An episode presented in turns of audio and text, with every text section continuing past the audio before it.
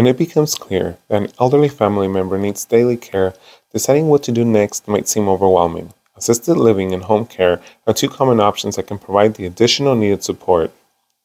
The primary difference between assisted living versus home care are where an individual receives support and the overall cost associated with each type of care. Assisted living communities offer care, meals, social opportunities, and housing all in an apartment style environment, while home care delivers comparable services directly within the senior's home.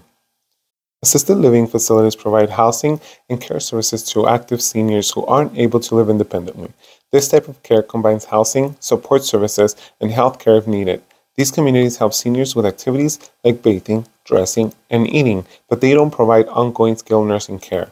Many assisted living communities for seniors offer numerous supportive care op- options, including the following medication management, meal services, housekeeping, laundry services, social activities, and assistance with activities of daily living.